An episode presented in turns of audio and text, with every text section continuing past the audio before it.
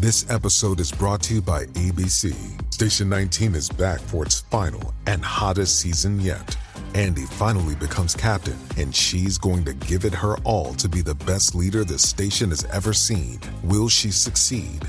Get ready for fiery new romances and high adrenaline rescues. Watch the Station 19 season premiere tonight at a new time, 10, 9 central on ABC and stream on Hulu. This episode is brought to you by Bumble. So, you want to find someone you're compatible with, specifically someone who's ready for a serious connection, totally open to having kids in the future, is a tall, rock climbing Libra, and loves rom coms with vegan pizzas on Tuesdays just as much as you do. Bumble knows that you know exactly what's right for you. So, whatever it is you're looking for, Bumble's features can help you find it. Date now on Bumble. Alcuni mi chiedono qualcosa relativo al conflitto di questi giorni, al conflitto israelo-palestinese. A me veniva in mente sul tema della violenza che in questi giorni noi abbiamo letto degli articoli, abbiamo visto delle foto, ci è stato detto che ci sono dei video di violenza estrema, mh? Hm? da parte in particolare dei terroristi di Hamas, ma alcuni hanno detto no, ma la violenza c'è stata in passato anche altrove, eccetera. Nel racconto che tu fai, in particolare della Jacquerie, eh, a un certo punto quasi dici non posso raccontare tutto quello che sappiamo, e, ma fai un accenno, ci sono delle cose terribili di violenza sulle donne, sui bambini. Mi verrebbe da chiederti, noi oggi questo tipo di violenza la, la definiamo disumana, no? Ci viene in mente che è disumana, ma allora gli, gli uomini e le donne del Medioevo erano disumani? Cioè, eh, se, perché sembra che all'epoca invece questa fosse abbastanza di, diffusa e normale, o comunque. No, Com- come, realtà... come, ci dobbiamo... Eh. No, allora, dunque, è una domanda impegnativa, adesso provo a rispondere. Detto questo, no, beh, ho detto una società violenta, però eh, attenzione, una società violenta, sì, certo, quella è una società più violenta della nostra, ma non perché ogni tanto ci sono esplosioni di violenza estrema in cui si ammazza, si mutila, non si risparmiano donne e bambini, perché di violenza di quel genere mi sembra che negli ultimi cent'anni il nostro civilissimo e progreditissimo Occidente ha avuto tutte le occasioni del mondo no? di far vedere che appunto episodi di violenza estrema si possono scatenare anche al nostro tempo e anche appunto nelle nostre società. Quindi non è tanto quello. Io ho tenuto a sottolineare quella è una società violenta perché effettivamente, come dire, più tu hai la pratica delle armi e, o comunque della violenza fisica, più sei abituato a considerarla una cosa normale e più forse appare ancora più naturale che nei momenti estremi quella violenza di laghi. Però in realtà la cosa interessante di quella società, o meglio non interessante, la cosa che caratterizza la società medievale in modo molto netto rispetto alla nostra, non è che ogni tanto si scatena una violenza terrificante e senza limiti. Quello, ripeto, succede anche ai nostri tempi. Invece quello che fa la differenza è l'abitudine a non considerare, per esempio, la violenza con tutto quell'orrore eh, con cui la consideriamo noi. Ecco. Eh, una persona, prendiamo la violenza più estrema, uccidere qualcuno. Uccidere qualcuno nella nostra società è ancora, direi, davvero un tabù. Mentre, da, almeno da noi in Italia, è perfettamente normale che persone pluricondannate per reati economici, finanziari o corruzione siano comunque considerate con grandissimo rispetto e possano fare carriera politica ed essere poi celebrate dopo la morte come grandi italiani, ecco, mi pare di poter dire che nella nostra società uno di cui si venisse a sapere che ha ammazzato qualcuno volutamente perché ci stava litigando e gli ha spaccato la testa, io credo, mi auguro, non so cosa ne pensate voi, che probabilmente chi, fatto, chi, avesse fatto questo nella nostra società sarebbe davvero emarginato. Eh, e in ogni caso, normalmente nella nostra società chi uccide è quasi sempre o un criminale professionista o un marginale, ecco. A parte poi i casi di uccisioni invece in famiglia, di femminicidi, di cose. Però normalmente, ecco, mh, mm, mettiamola così, è estremamente improbabile nella nostra società che una persona conosciuta, agiata, influente, uccida con le sue mani qualcuno. nella società medievale e moderna, fino al Seicento di Caravaggio, nella società medievale e moderna è perfettamente invece accettabile. Perché? Perché l'onore è molto più importante che non i comandamenti. L'onore è la cosa fondamentale e un uomo deve difendere il suo onore a qualunque costo, anche ammazzando. E del resto io ho detto fino al 600 di Caravaggio, ma il 700 e l'800 riusciranno solo a rendere, come dire, più regolamentata questa cosa. Un gentiluomo del 700 o dell'800 non ammazza più qualcuno probabilmente spaccandogli la testa durante un litigio, ma può ammazzare qualcuno dopo averlo sfidato a duello e, e, la, e la, società tacitamente approva in realtà. No? Ecco. Nel Medioevo è molto più semplice, eh, anzi più tu sei una persona importante, autorevole, conosciuta, più devi difendere il tuo onore e, e più è probabile che ti sia capitato in vita tua di essere violento, di bastonare qualcuno, ferire qualcuno, mandare i tuoi servi a bastonarlo o anche personalmente tirar fuori la spada e ammazzare qualcuno.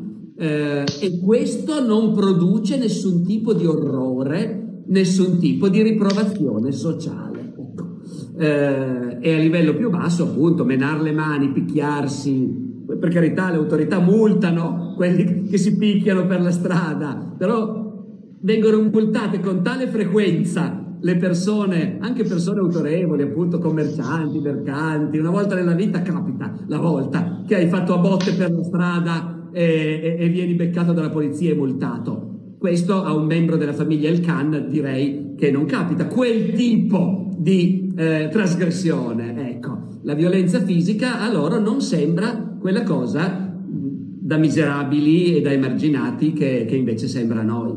Oggi potrebbe sembrare che al posto dell'onore ci sia la notorietà, no? Cioè l'importante è andare in televisione essere molto noti, ma forse non è proprio così, forse anche oggi c'è un un'idea di reputazione, se la parola onore è un po' desueta, ma eh, mi viene in mente che diciamo, anche personaggi molto equivoci, personaggi molto, come dire, che hanno comportamenti che, come dire, corrotti nella politica, eccetera, però ci tengono poi in qualche modo alla propria reputazione. Um, c'è un limite al quale posso, insomma, po- possono fare spregiudicatamente, non lo so. No? C'è, c'è, qualcosa ancora oggi che non, forse non, non, so se chiamiamo onore, ma... Non lo chiamiamo onore, direi proprio di no, anche se ci sono ancora delle formule, no? anche di recente se ne discuteva il funzionario pubblico o, o il politico che assume una carica che deve giurare di esercitarla con onore, no? ecco, ma No, a me sembra che sia un concetto del tutto scomparso in realtà dal discorso pubblico e dalla sensibilità nostra. La reputazione sì, ma intendiamoci, io credo che sia una delle pulsioni fondamentali dell'essere umano, eh? cioè credo che in tutte, le, anche gli uomini di Neanderthal, nella tribù, ognuno desiderava essere una persona considerata, apprezzata dagli altri, ecco, essere apprezzati dagli altri è assolutamente una pulsione fondamentale dell'essere umano.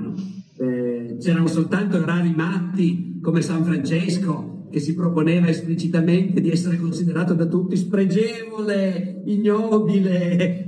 E San Francesco a un certo punto, siccome invece tutti lo ammiravano e lo applaudivano, a un certo punto dice a un frate, senti, ogni volta che qualcuno viene da me con gli occhi che brillano e, e mi elogia, tu insultami, perché io non voglio montarmi la testa, ecco, ma quello appunto è il caso limite, a tutti piace la reputazione. Salvo che da un'epoca all'altra, cos'è che cambia? Cambia le cose che abbiamo in testa, no? Certo. Cambiano i principi che ci hanno inculcato, le cose che consideriamo giuste. Oggi noi abbiamo la nostra reputazione, molti considerano giusto quando la reputazione è offesa querelare e chiedere risarcimenti no? milionari, mentre chi, essendo, considerandosi insultato da un giornalista, gli mandasse i padrini sfidandolo a duello, si metterebbero tutti a ridere, no?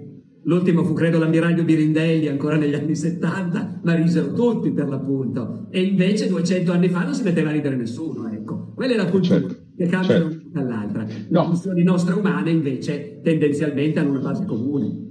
Ma come hai detto tu giustamente, la reputazione è legata al fatto che ognuno di noi, per come siamo fatti, perché l'uomo è un animale sociale, vogliamo la stima, se non di tutti, almeno delle per, esempio. E questo cambia il modo. C'è chi in Italia, personaggi pubblici, si è vantato negli ultimi decenni di non pagare le tasse. E, e come dire, questo è stato possibile perché non c'è stata evidentemente una sollevazione, diciamo, sufficiente a dire vergogna.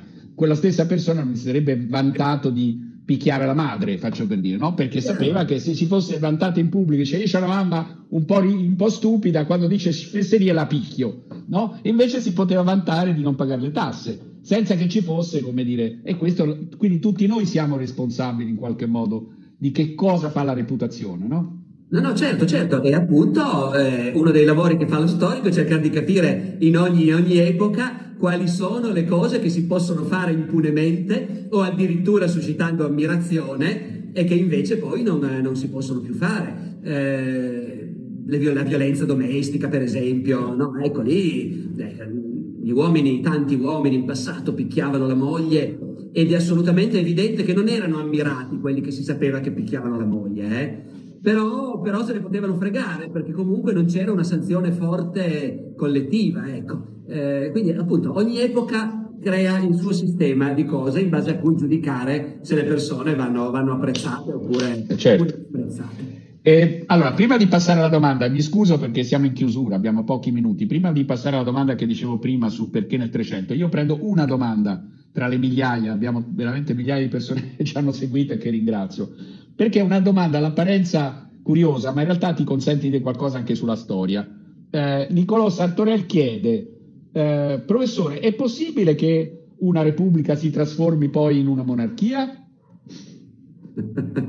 Chiedetelo a Napoleone e anche Napoleone III e Bonaparte erano specializzati in questo, effettivamente. No, certo che è stato possibile in passato, ma è stato possibile in passato perché in passato le repubbliche erano l'eccezione e la monarchia era la cosa normale. E quindi le repubbliche hanno sempre dovuto in passato, già dall'antichità diciamo così, eh, e poi lungo il Medioevo e l'età moderna, eh, le repubbliche hanno sempre dovuto faticare molto per affermare la propria legittimità perché tra i valori comunemente condivisi eh, molti erano convinti che invece avere un re messo sul trono da Dio sia una cosa molto migliore rispetto a essere governati appunto da sei priori estratti a sorte da un elenco, di, di da una massa di bigliettini dentro una borsa. No? Quindi in passato molte repubbliche sono diventate a un certo punto monarchie, eh, giocando sul fatto che, che chi voleva diventare re o imperatore riusciva a costruirsi un consenso. Ecco. Oggi mi sembra che la cosa sia più improbabile perché la Repubblica è la modalità normale in una forma o nell'altra, più democratica o più autoritaria, ma comunque la Repubblica è la forma normale nel mondo di gestione delle cose e quindi è molto difficile che in una qualunque Repubblica ci possa essere uno che dice adesso mi costruisco un consenso tale per cui mi faccio nominare imperatore e poi faccio un plebiscito e la grande maggioranza della gente sarà d'accordo. Sì, poi bisogna aggiungere che ci sono anche degli stati che non hanno formalmente un monarca, ma hanno un primo ministro, un presidente che governa da 30 anni, per cui diciamo non lo chiamiamo re, ma ci si, ci si avvicina. No? Certo, però non chiamarsi re, come sapeva già Giulio Cesare e poi Augusto, non chiamarsi re, e anche Napoleone, perché imperatore è molto diverso da re, ecco, eh, non chiamarsi re è comunque significativo. Eh. Certo, certo, devono almeno fare formalmente delle elezioni, diciamo, no? Dunque, allora, l'ultima domanda. Nelle conclusioni di questo libro, lo faccio vedere di nuovo, questa è la copertina del libro che si chiama Allarme, allarme, i priori fanno carne. Um, eh, tu scrivi, ti chiedi, ma perché tutte queste rivolte nel 300? E dici, ci sono delle spiegazioni abbastanza evidenti. Il 300 è un secolo di grandissime crisi, c'è la peste, la carestia, le pandemie, gu- le guerre, la guerra dei cent'anni. Però ti dici, forse c'è una spiegazione più generale paradossalmente nel fatto che le condizioni di vita sono migliorate e fai anche un parallelo con gli anni 60 in Italia. Ce lo spieghi un attimo questa cosa perché mi sembra molto interessante. Sì, questo diciamo è un ragionamento, è un'ipotesi, è un tentativo di capire perché eh, capite, noi, io vi ho detto prima, questo libro racconta quattro grandi rivolte che si sono verificate nel 300 e anzi nella seconda metà del 300. Nei secoli precedenti e successivi rivolte di quelle dimensioni non ce ne sono la guerra dei contadini in Germania nel Cinquecento sarà poi l'unica, secondo me, paragonabile. Ecco, allora ti devi pur porre il problema del come mai è così concentrata nel preciso momento storico questa voglia di ribellarsi, no? E una parte della, della vecchia storiografia tendeva a dire appunto, vabbè, è chiaro che è nel 300, il 300 è un secolo terribile, la gente sta malissimo, c'è la peste, ci sono le carestie.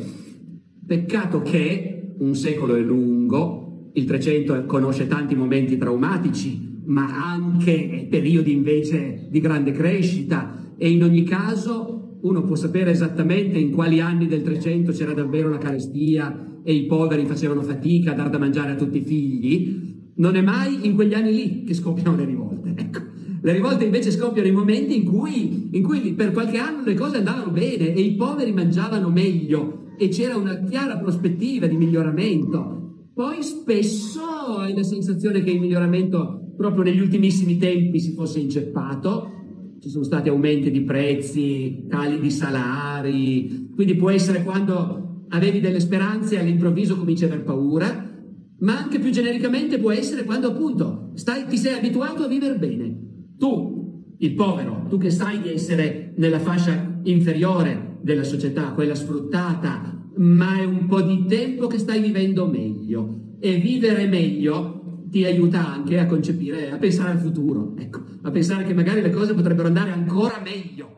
Ed è in questo senso che mi è venuto da dire, è un paragone estremamente rozzo, eh? ecco, però eh, siamo tutti d'accordo che in Occidente, lasciamo stare appunto la rivoluzione d'ottobre, lì le dinamiche sono diverse, ma nel nostro Occidente, eh, dopo, dopo, la Comune di Parigi del 1870, poi c'è stato un secolo sostanzialmente in cui grandi movimenti rivoluzionari di successo non ci sono stati, poi ci sono state le guerre mondiali, poi immensa crescita del secondo dopoguerra, le 30 annate gloriose, come dicono i francesi, no? Una crescita spettacolare del tenore di vita e nel pieno di questo periodo in cui le cose vanno spettacolarmente meglio, ecco che c'è il 68, e il 69, l'autunno caldo, il culmine delle manifestazioni operaie, degli scioperi, il culmine dei voti ai partiti comunisti in Italia, in Francia, in Spagna, no? E poi il terrorismo, ecco.